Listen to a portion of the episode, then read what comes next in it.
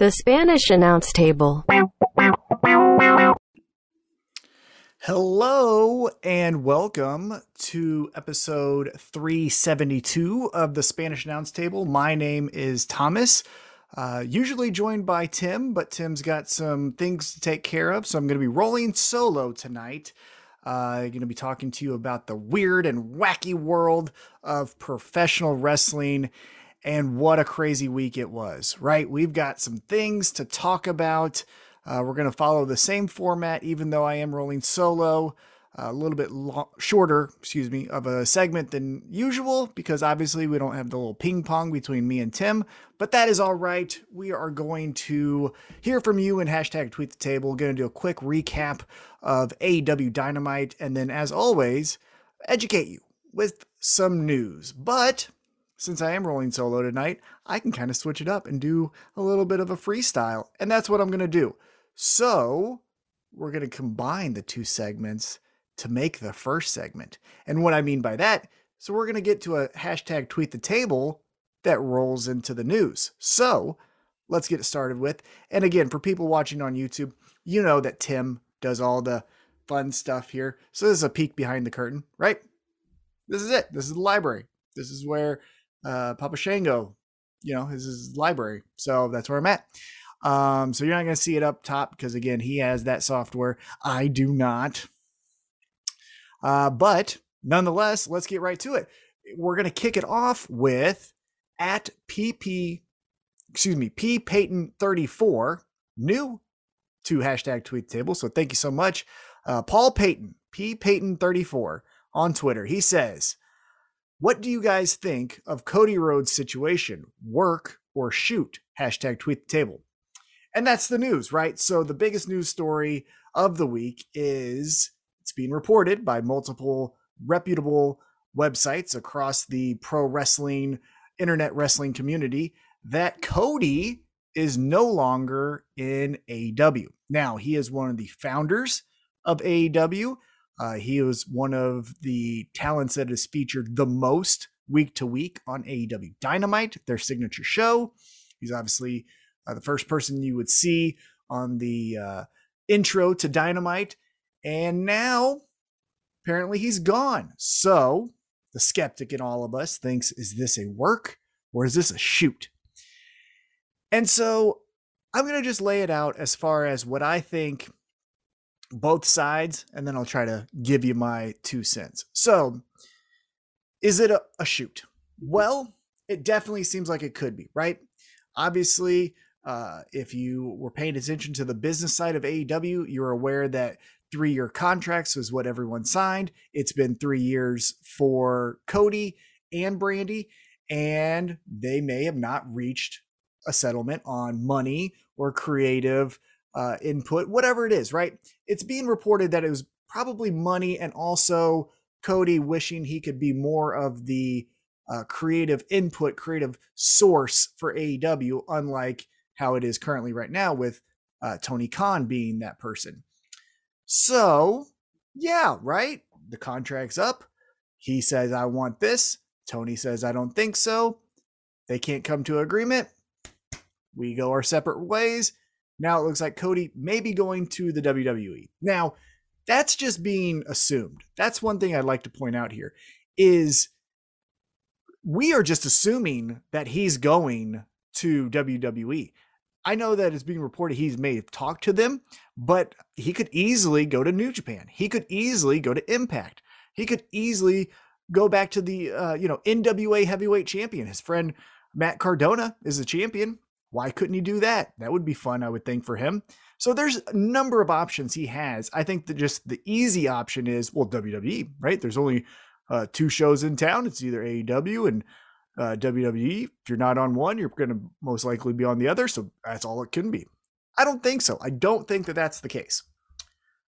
But it could be, right? So with the contract ending, we got WrestleMania season upon us. Big splash, major match, Cody versus a number of people. Miz, you could do Miz and Maryse versus Brandi and Cody. You could do Triple H and Stephanie versus Cody and Brandi. You could just do Triple H versus Cody with their wives in the corner. Same with Miz versus Cody, wives in the corner, right? We got some other things we could do. He could go right in there. Other generational talents, you know, such as like a Randy Orton, second generation talent. He could go in there with a program with him. Uh, there's a lot of different creative things that they could potentially do, but I don't know. So again, could this be a shoot? Yeah, anything can happen. You, if you would have told me two years ago CM Punk's going to be in AEW, I don't know if I would have believed you. You could have also told me two years ago uh, Daniel Bryan's going to leave the WWE on his own will to go to AEW and join them. I don't know if I'd believe you. Same with Adam Cole, but all of those things happened. So why not this time, right? So that's that part. It could easily happen business is business. Sometimes you're making choices in your own interest, not in the interest of, you know, the IWC would love to have you stay with, uh, you know, AEW or WWE, whatever it is, right? Now, on the work part, you got some factors.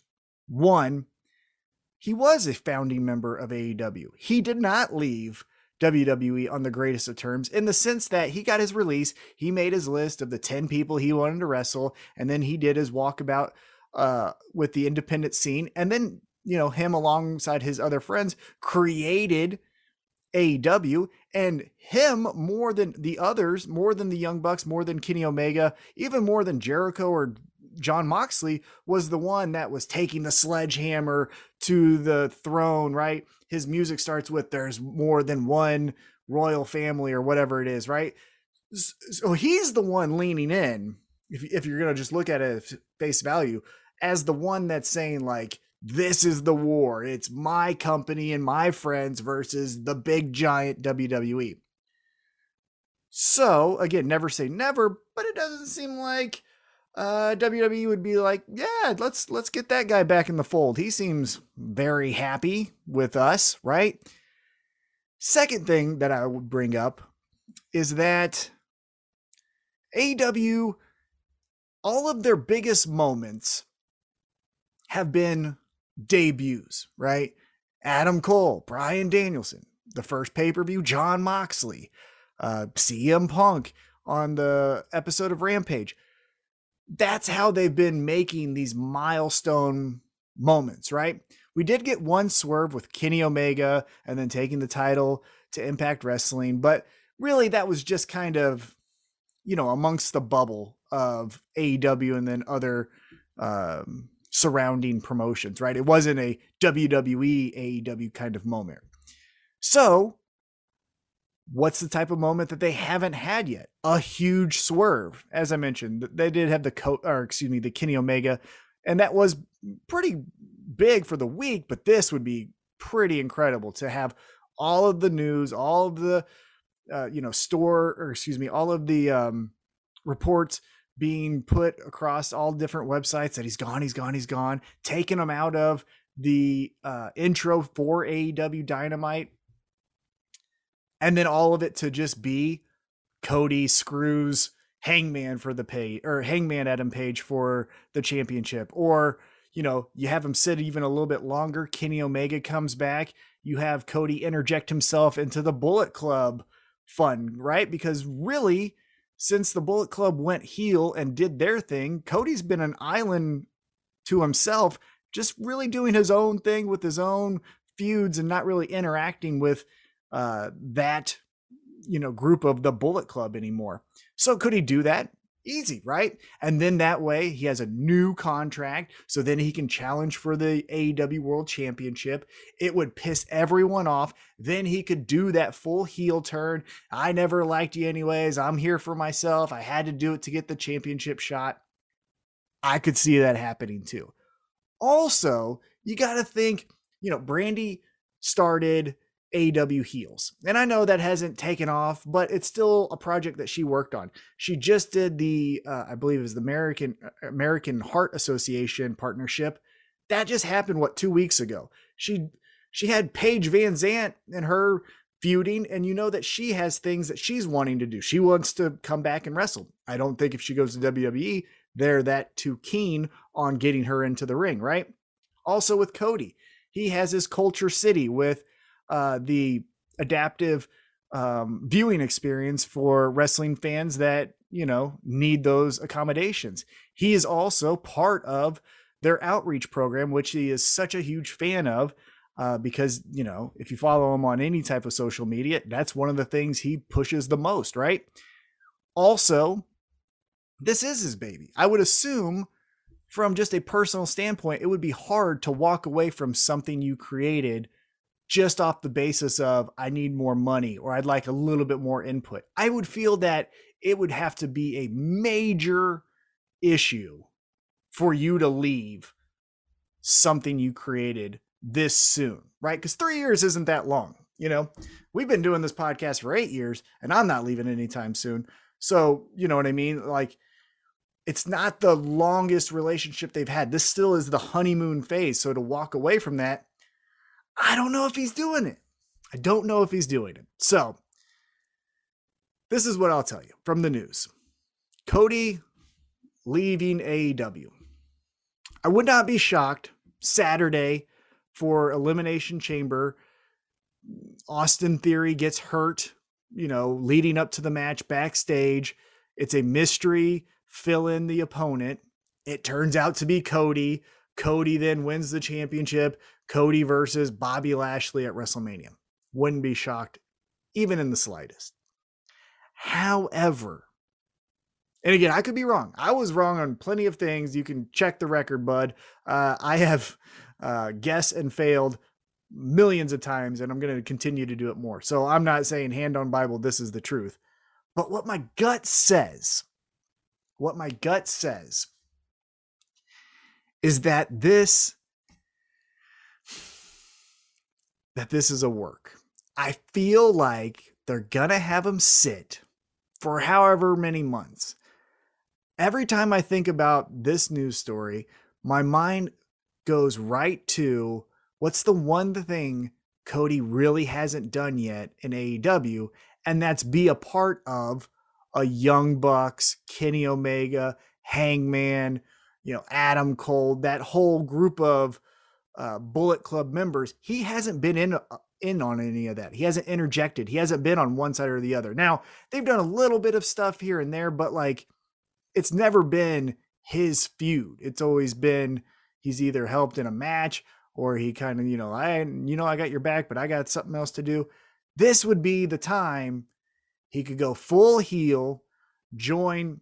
I'm assuming Adam Cole because it seems like Adam Cole is going to be the one that goes heel in this Young Bucks, Kenny Omega, Jay White, Red Wagon, all that stuff. So that's my gut. I really think he's staying. I, I don't.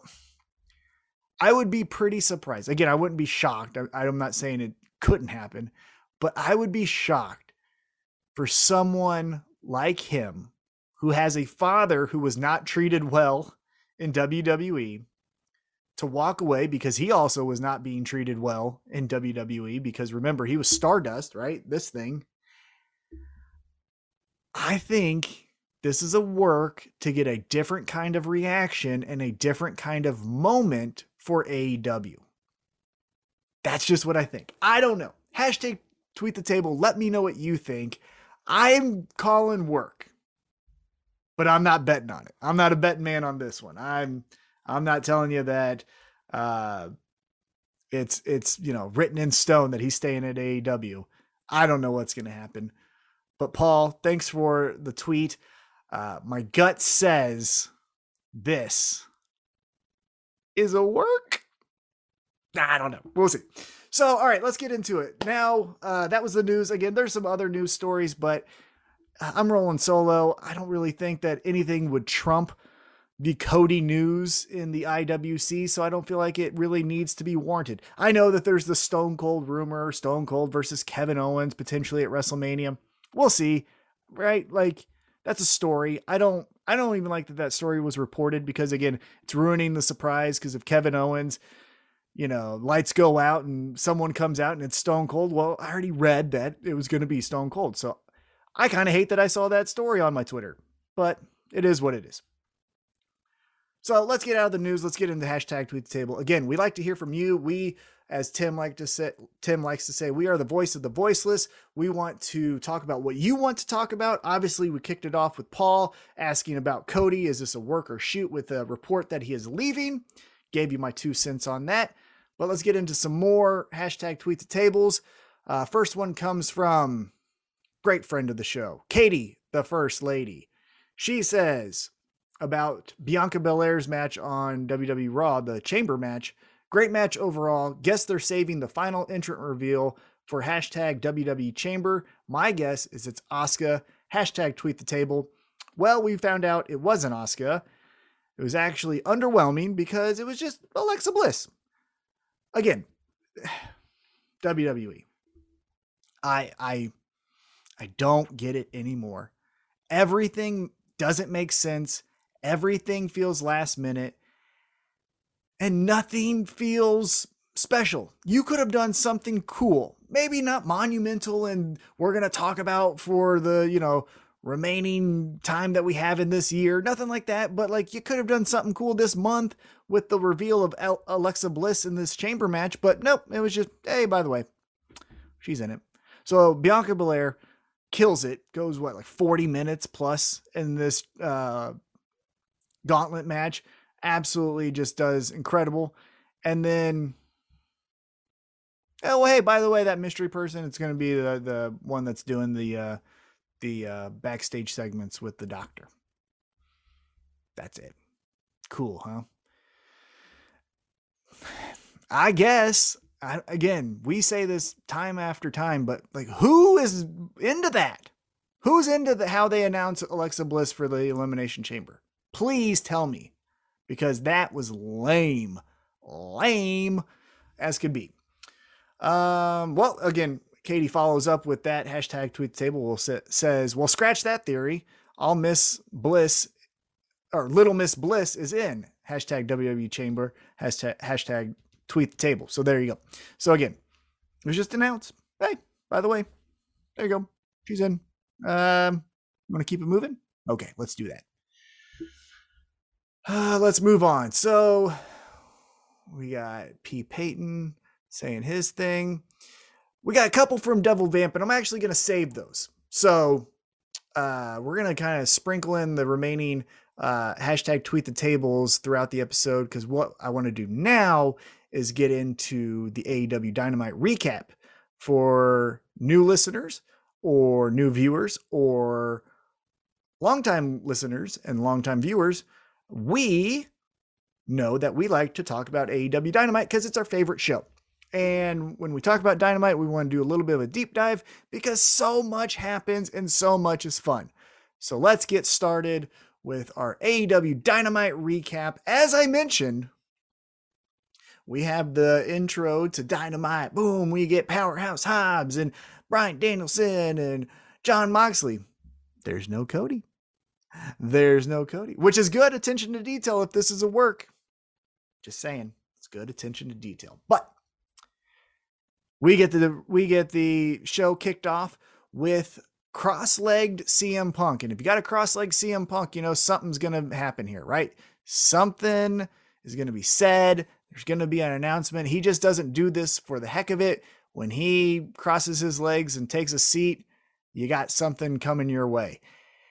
And he goes and cuts a promo and it's all about MJF. He starts it off though with a with a quote where I personally thought he was maybe going heel. Ends ends his first uh, paragraph of this uh, of this uh, promo with saying I'm better than you. Now he doesn't do the and you know it kind of thing, but that's a promo he cut early in his career uh, in the Independence Ring of Honor, you know that time period, and he says that that promo was the one that has spawned so many other careers, inspired so many other wrestlers. One in particular, MJF, right? And he keeps on pointing out to this uh, thing where MJF keeps on calling himself Piper in Portland, uh, Bret in Calgary, um, Punk in Chicago, right? But he keeps on going back to Piper, Piper, Piper. And it all leads to his announcement that his match against MJF will take place at Revolution. And it's going to be a dog collar match with the caveat there not the caveat, but the the sprinkle on top of the announcement is he asked, "Will you be my Valentine?" Valentine's Day, you know, two days ago, um, and the most famous dog collar match there is, Greg the Hammer Val- Valentine versus Rowdy Piper. So I just thought that was perfect. I thought that was the coolest way to say, like, "Will you be my Valentine?" It's timely for the holiday that just happened. It also ties into the most famous dog collar match they've had or that's happened in pro wrestling. There's only been one other dog collar match in AEW, and they mentioned it and they said Cody. That was another thing, right? They they weren't shying away from, hey, it was Cody Rhodes and Brodie Lee, but that, thought that was interesting. But yeah, there you go. So it's announced at Revolution. We're gonna get CM Punk versus MJF in a dog collar match, which then brings out MJF. And CM Punk doesn't even give him a shot to talk. He just says, Hey, look at this uh look at this photo this is the best day in your life and to me it was friday Woo! come on mjf doesn't even have a comeback doesn't even have a one liner for him just throws the microphone down walks off in disgust thought thought we kicked it off great with a really fun promo from uh CM Punk towards MJF and MJF not trying to upstage it understanding the moment and letting it breathe. I thought that was really cool too. So we get a commercial break, then we come back. Tony Schiavone announces, or excuse me, Tony Schiavone is backstage with Jurassic Express. And this was fun, right? Um, it's announced that at Revolution, it's going to be Jurassic Express in a triple threat for the tag team championships. And I'm going to jump ahead a little bit. I have a theory of who that's going to be. My theory, and we'll get to it, I guess, because uh, again, I'm just freestyling this. My theory is the other two teams Young Bucks, Red Wagon. Red Dragon for new listeners. I like to call them Red Wagon. Uh, I think it's those two. I think it's going to be the Young Bucks, Red Dragon, Jurassic Express, Triple Threat at Revolution. I think you got some stories to tell with Jurassic Express being the tag champs. That obviously gives them credibility to be in the match as they are the champions. But you get the storytelling between Super Elite Bullet Rubber Band Club, right? That seems like it's where it's going to go. So we'll see. We also got a little dig on uh, Jungle Boy to Christian Cage saying, uh, "Hey, you know, I know how to win uh, elimination matches too, huh? Isn't that right? Because if you recall, that's how Jungle Boy beat Christian Cage in their one match against each other. Um, but yeah, so here we go. We're gonna get already two matches announced for Revolution: a dog collar match, MJF versus CM Punk, and then a triple threat tag team championship match. Good night. We haven't even gotten to the ring yet, and we've got some crazy announcements. So let's get into the ring, right? We have Bryan Danielson versus Lee Moriarty and what the the moves that they did throughout this match would make even the most curmudgeon mm, I don't like, you know, I wanted to make it look real. They were still doing some of the craziest, you know, pretzel like submissions on each other. There was at one point they were balancing on their heads, but their legs were connected and they're punching each other in the gut, giving a, you know, how's your father? And it was just awesome. Just liked it so much. Uh, Bryan Danielson gets the victory, does the triangle choke a la Nate Diaz on Kurt Pellegrino. If you remember that, if you haven't, go Google it with uh, a modified version from Bryan Danielson doing the flex, where if you've watched the Nate Diaz version, he's doing the double middle fingers. Still a cool, uh, you know, paying homage to to the OG Nate Diaz in that spot there. So I like that. And as soon as we get done with the match, who comes out? Oh, it's Jon Moxley. And Jon Moxley has some shit to talk. He comes out and he's talking about, "Hey, I haven't beat you before." Right? We've we met and I got in the ring. You showed up late, which, by the way, read the Daniel Bryan book, and he talks about this, where that was the first time he met Jon Moxley. Uh, it's a cool story in the book, but it was touched on, obviously, in this promo. And then Jon Moxley moves from that first match to then telling us he's never beat him one on one, never beat him in his career, and he wants to. But does he also want to join forces? And essentially, we get at the very end hey, I'm not saying yes, I'm not saying no, but if I stand next to anyone, I got to bleed with them first. And that tells me there's match number three announced for Revolution Jon Moxley versus Bryan Danielson. I think what we're going to get here is we're going to get a match at Revolution, a knockdown, drag out war, where I think Jon Moxley wins so that we don't have that hanging over our head. Then begrudgingly, he he respects Bryan Danielson. Bryan Danielson maybe understands maybe he's not the top dog anymore, right? Because that would mean in the two biggest high profile matches he's had, he's lost because he would have lost to Jon Moxley and then previous to that he lost to Hangman Adam Page. Right? Maybe he's like, well, maybe I do need to get me a stable because it seems like that's what you do to get over and stay on top. So I think that's what happens. So we get our cake and eat it too, where we get the match that we want, Moxley versus Bryan Danielson, but then we get that very enticing stable of, you know, violence and all the violence with that, right? So I think that's where we're going. We'll see. Now let's get back to uh, a hashtag tweet the table because our next hashtag tweet the table deals with the Bryan Danielson Lee Moriarty match. Uh, comes to us from at Devil Vamp. It says the violence Bryan Danielson, the violent Bryan Danielson is fucking insane. This guy portrays an amazing psychopath, more than Mox, to be honest. I don't know about that. That's a great tweet. Love it. Thanks, Devil Vamp, for uh, giving us your input here on AEW Dynamite. Look, Bryan Danielson will kick your head in and he will, you know, put you in submissions that will make you quit even before you even realize what's happening to you, right? All of those things are true. However, let's not forget that Jon Moxley's the GCW heavyweight champion, right? If you don't know what GCW is, go go Google that as well. Go uh, watch a YouTube video, and I mean, just watch the Jon Moxley Nick Gage match where Moxley retained his championship over Nick Gage.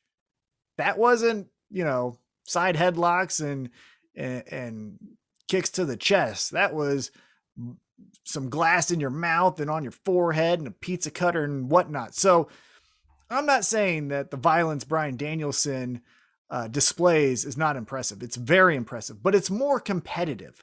I feel like Bryan Danielson pushes the limits of almost getting disqualified, but not getting that close, but making sure that his opponent knows that he was in a match with Bryan Danielson, where Jon Moxley could care less if he wins or loses. His whole objective is I'm going to make sure my opponent is hurt right? He could lose one, two, three, but as long as he knows, hey, that guy is not walking in the same way he's walking out, I think, or walking out the same way he walked in, I think he's happy. So, yeah, both very violent wrestlers, especially in the AEW landscape, especially a Bryan Danielson now compared to the Daniel Bryan we saw. Uh, this is the best work that I've ever seen. Obviously, I've seen some of the Ring of Honor work, but I wasn't following it, you know, week by week back then. This is what I'm following now and it is incredible, absolutely awesome. And, and credit to Lee too in this match. He held his own. He did really well. This was a good showing for him. It wasn't as if this was a squash match and then kick you to the curb. Let's talk about Moxley and Danielson. Lee got in there and got his stuff in, uh, and obviously Danielson won because that's the right move to to have.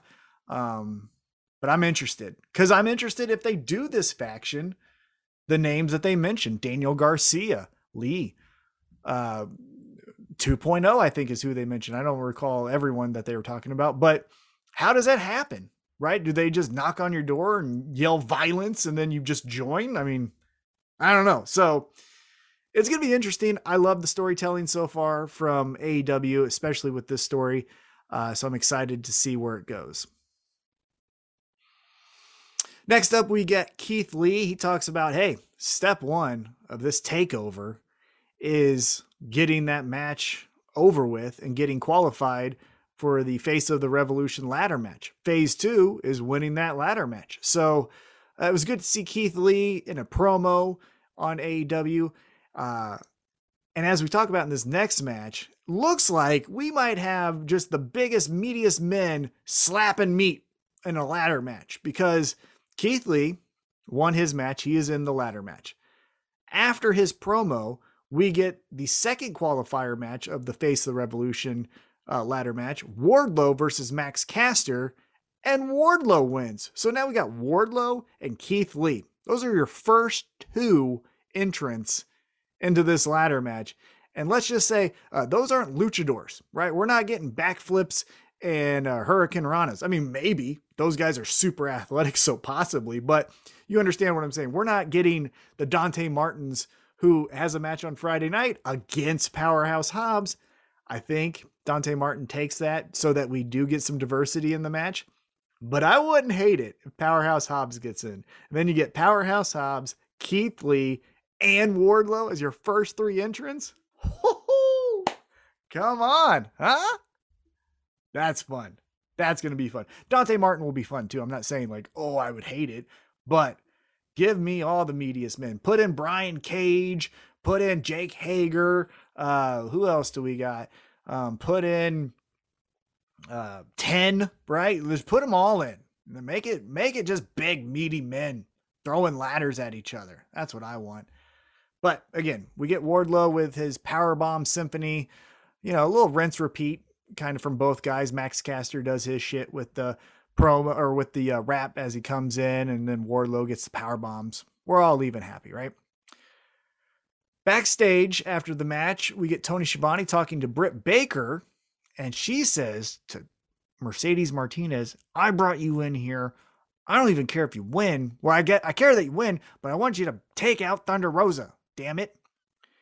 And then a Cobra Kai shows up, which was weird.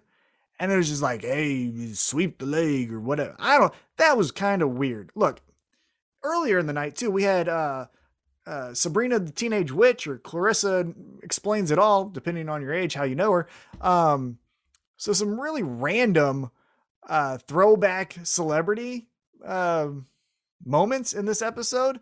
This one being the odder of the two because you know Sabrina was just in the crowd. Hey, uh, I like wrestling. Cool, great.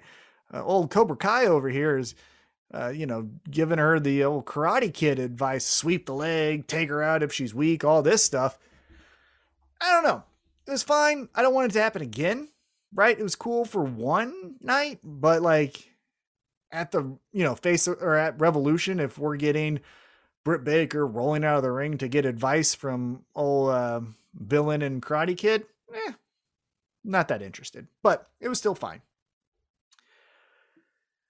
Then let's get back into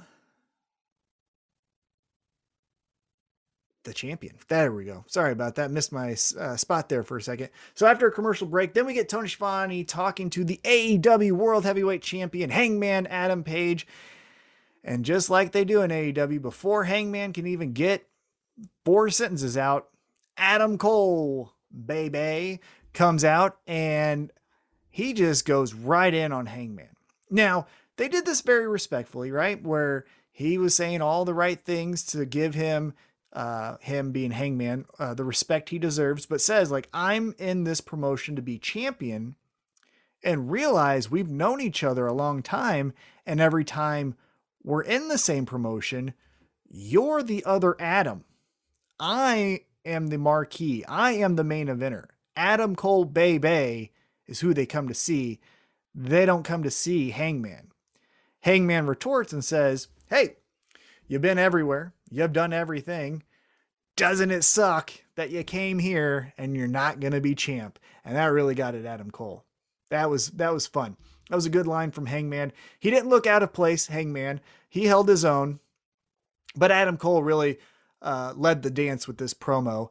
And he ends it with a handshake. Hey, when when the time is right, me and you, we're gonna wrestle for that championship. They they shake hands. Adam Cole walks out, gives us a little grin. Red Dragon comes out and they're cleaning house on all Hangman. Adam Cole runs in and he puts the boots to him. So all that for nothing, right? Ah ha ha ha. Uh, the Undisputed Era, they're here to kick Hangman's ass. So they're doing it. They're kicking him, kicking him, kicking him. And um, Hangman's old friends, the uh, Dark Order, comes out and they clear house. And then 10 just snaps. Just was like, I need violence in my life. Chaos is fun. What are these security guards doing in the ring? They need to be see ya. And that's what he does. He takes this guy, see ya, takes that guy, see ya, and just cleans house to the point where it was a segment with Hangman Adam Page and Adam Cole, and you left the segment going like, is 10 okay? What happened to that guy?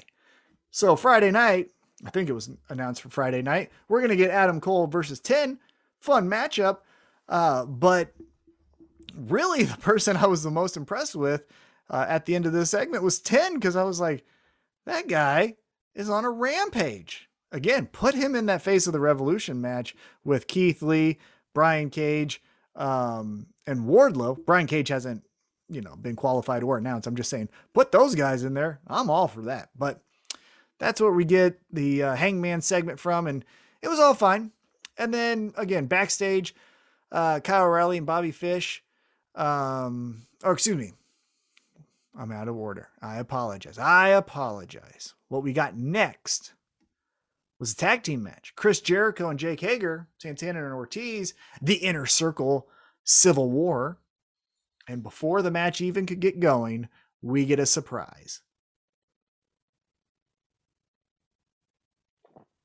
We get the surprise of Eddie Kingston. And I tell you what, any episode that has Eddie Kingston is instantly the best episode of AEW Dynamite. And this was fun. He was the glue that made this feud make more sense. With him absent, I understood the motivations of Santana and Ortiz, but there wasn't that bonding agent that said, okay, well, where would they go or what's their motivation? Well, Eddie Kingston being their friend, Eddie Kingston getting in their ear saying that they could be better if they were out of the inner circle. That makes more sense of why now there's this instant beef with Chris Jericho and Jake Hager, which, by the way, Jake Hager, I know I mentioned for the Face of the Revolution match. I wouldn't mind it. But is there anyone in AEW who is more not the mold of AEW than Jake Hager? And he's been there since day one. I think he debuted on the debut episode of Dynamite where they formed the inner circle. And I don't know, he just sticks out like a sore thumb to me. There's just AEW has a vibe and a feel and a look and a wrestling style. And Hager isn't it. I mean, I'm again, I'm not saying that he's bad. Eh, his promos aren't great, but God, he just, I just look. If we're cutting people and contracts are expiring, Tony Khan, I'm not gonna hate if you let his go. You know what I mean? But anyhow, this match was good. Uh, credit to Chris Jericho because he takes the pin from Santana. And he didn't have to, right? Jake Hager could have took this, or they could have does a, done kind of a schmoz finish. Now, Jericho punches Eddie Kingston. Eddie Kingston falls to the ground. Then that's when Santana gets his finisher in, and Jericho takes the pin. So it was a little bit, you know, not as clean as it could be, but he took it, right? He lost. It was in the middle of the ring.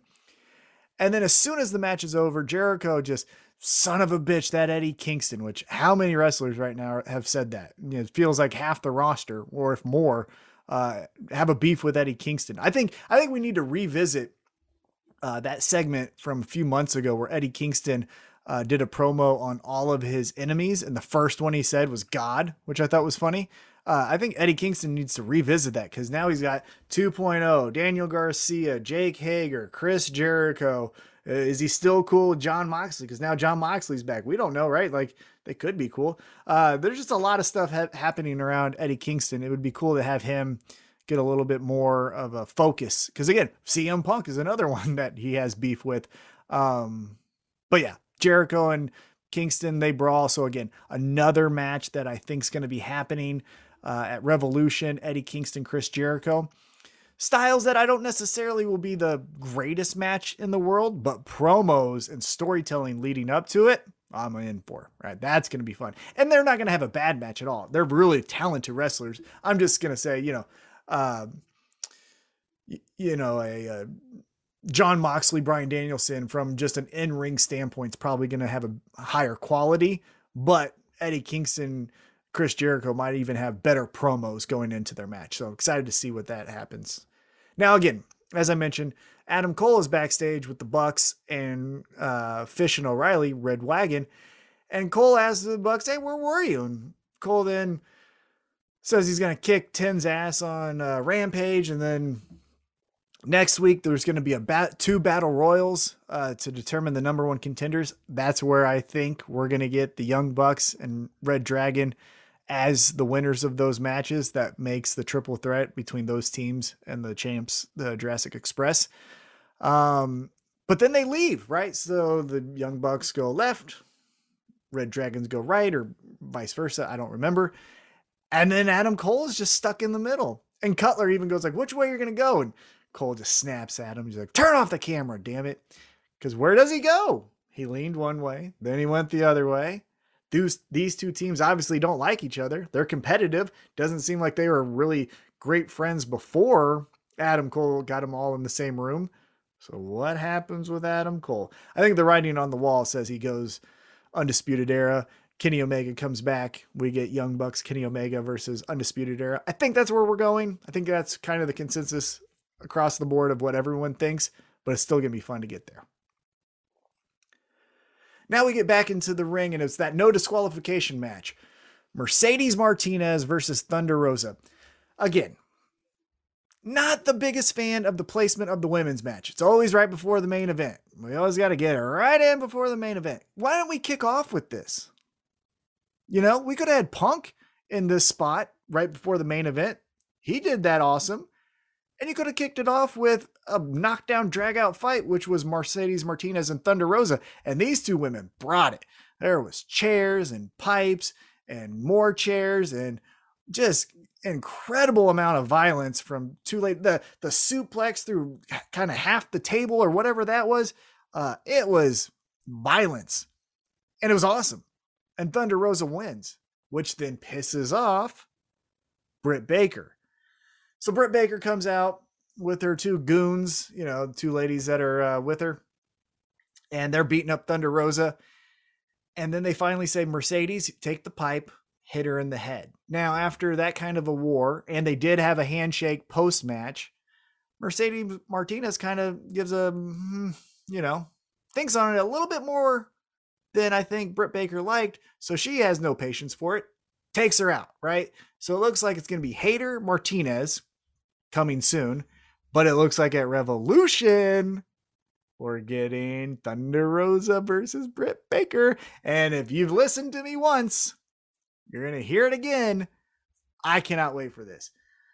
Figure out a lights out match or no disqualification like this was but give me the violence between these two women because the last time they did it, it was match of the year. Last year's match of the year, in my opinion, Thunder Rosa versus Britt Baker. You run that back at a pay per view that has all the matches that have already been announced, MJF, CM Punk, I think it steals the show. I think it steals the show over all of those matches because these two women just have chemistry, I think, and they know how to tell a story and they're willing to go to that next level. So I am over the moon excited for the build up and match between Thunder Rosa and Britt Baker. Can't be more excited. Love it, love it, love it. So after that match, we get a video package from the House of Black. Looks like there's a third member. Ooh, look at this. Ooh, third member. It had the guy had a beard, look like. I didn't do like a, you know, frame by frame uh, dissection of the vignette, but it looked like the third person had a beard. Now, who could that be? I think easy money says it's Buddy Murphy. That feels just like a safe, easy bet to say, like, can't be someone that overshadows Aleister Black uh, or Brody King, but also someone at a Brody King level that can hold his own in a tag match or in a singles match. Buddy Murphy, I think, checks all those boxes. But wouldn't it be fun if it was Bray Wyatt? Hmm? Wouldn't that be fun? Aleister Black concedes this, you know, craziness to a higher power, which is Bray Wyatt. I think that would be fun. I don't think that's what they're doing, but I wouldn't hate it. No, so I again, I think it's Buddy Murphy. He's the free agent. He was the one teasing uh the last time when there was a um debut. I can't even remember who the debut was now Uh, but Buddy Murphy was kind of saying it could be me, it could be me, and then it was a swerve and it was someone else. Uh, hashtag tweet table if you remember that because I can't remember who that was. They've had so many debuts: Keith Lee, Bryan Danielson, Adam Cole, all the you know all the names out there.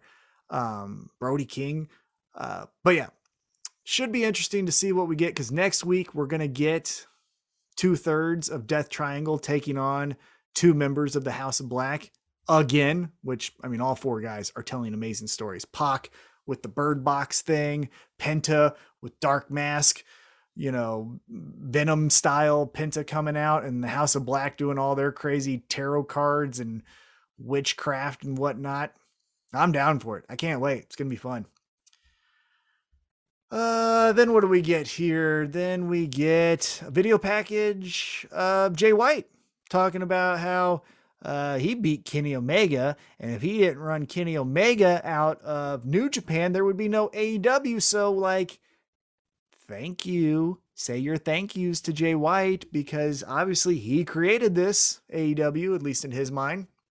So, a little shit talking on Kenny Omega, which should be interesting to hear the feedback from Adam Cole. How does he feel about that? Right? But Friday night, we're going to get Jay White versus Trent. Uh, should be fun match. I think Trent can give anyone a showcase match that they need for a new audience. You know, he knows how to sell for those uh, talents like Jay White, like Adam Cole, uh, you know, Jay Lethal as well. He can he can make those newer talents for uh, a crowd who may not have seen them before look good. So that should be fun. Um, and then after the commercial break, we get into the main event the TNT Championship match. Sammy Guevara, Darby Allin, two of the four pillars in AEW, as we're told, and they go at it. Babyface versus babyface. This crowd, not only for this match, by the way, for the entire show, was off the charts. I actually, uh, on Twitter, at Table Show, I, I live tweet during the show. I even said, like, I'm jealous. I want to be there. That crowd was just hot for everything. The CM Punk promo, Eddie Kingston walking out, Thunder Rosa with the chair looking like Kill Bill. Um, obviously, this match with its all all of its high spots, they were just outstanding. Credits to wherever they were. I don't even, I didn't write down where they were, but credit to that crowd. It wasn't Green Bay, obviously. So wherever that was, thumbs up to you. But this main event for the TNT Championship match had it all, right? Had a counter to the suicide dive into a cutter. You had uh, Sammy Guevara bouncing off the, the ring apron. You had Darby Allin bouncing off the top rope from like a gut buster or whatever it is. And then at the end, when it looks like we get Darby Allin going to give uh, Sammy Guevara the old coffin drop, Andrade walks out and knocks out old Darby Allin. Sammy Guevara, none the wiser, takes advantage of the situation, hits him with his finisher, and Sammy Guevara is your still your TNT champion with the two belts, which by the way, another thing if you're kind of looking at is Cody gone? I feel like if he was gone, Sammy would have walked out with one belt. We're putting under the rug. Hey, Sammy's been champ this entire time, right? What the hell was that interim thing? It was a fun moment, but look who it is. Having the two belts reminds me, as the viewer, that Cody had one of them. That's all I'm saying. So, I don't know. Again, more conspiracy theories. It's fun to have fun in pro wrestling with those conspiracy theories. We shall see. But Sammy Guevara retains in this match, and then Matt Hardy runs down and attacks Darby Allin. Guevara gets back into the ring to help uh, Darby, Guevara, and Matt Hardy are fighting each other, which then allows uh, Andrade to hit, I think it was Sammy Guevara with his tablet or whatever the hell that thing was. It looked like a tablet to me. I don't know what it was. And now it looks like Andrade stands over Darby Allin and Sammy Guevara. So do we get a triple threat at Revolution for the TNT Championship? Huh? We're getting all the gimmicks, it seems like. Dog collar matches, triple threats, uh, whatever Britt Baker and uh, Thunder Rosa are going to do is going to be not a traditional match, I assume. So Revolution is already, you know, we're mid February and that match is beginning of March. we are already shaping this card up to be one you can't miss. I'm very excited about that. I'm also very excited for Friday night. Uh, AEW Dynamite, or excuse me, AEW Rampage. Dynamite's Wednesdays, Rampage is Friday. Duh, I know that. Um, and for this episode, thought it was really good. Didn't think there was any, you know, home run moments. We're not going to look back and say like, you know, it wasn't a Keith Lee debut or a Bryan Danielson debut or anything like that. But these episodes set such a high standard that this episode on any other promotions television is an all-time classic and for AEW it's it's another high bar that they achieved on a Wednesday night. It's incredible. Everything that they're doing right now in my opinion is a home run. I know you could nitpick and you know pinpoint some things. Jade Cargill is a TBS champion, but she really doesn't defend the championship on TBS. Right? I mean, I get it. But that's splitting hairs. Generally speaking, all of the stories, all of the major stories that they have are outstanding. And I love it. I can't wait for next week. And as mentioned, um, I am running solo. If you haven't caught on by now, there's no one else I'm talking to except for you. Uh, so we're going to cut this one a little early. I appreciate uh, the tweet the tables. Again, join that conversation. We will respond to your hashtag tweets tables throughout the week. So don't think that if you use it, we are just going to sit on it. We'll read it and we'll respond to it if if need be. But we will also save it for the podcast episode and talk to you on the next uh, next show. Um, but again, we got Revolution coming up Saturday. We got Elimination Chamber, which should be something. I don't know. It's gonna happen. Uh, not too excited about that show, if I'm being honest, because it seems uh, icky. That's what I'll say. Seems icky, but you guys are not icky. You like that transition? We like you so much. Excited to talk to Tim next week. Excited to talk to you next week. Uh, and as always, use hashtag tweet the table, and we will talk to you soon. The Spanish announce table.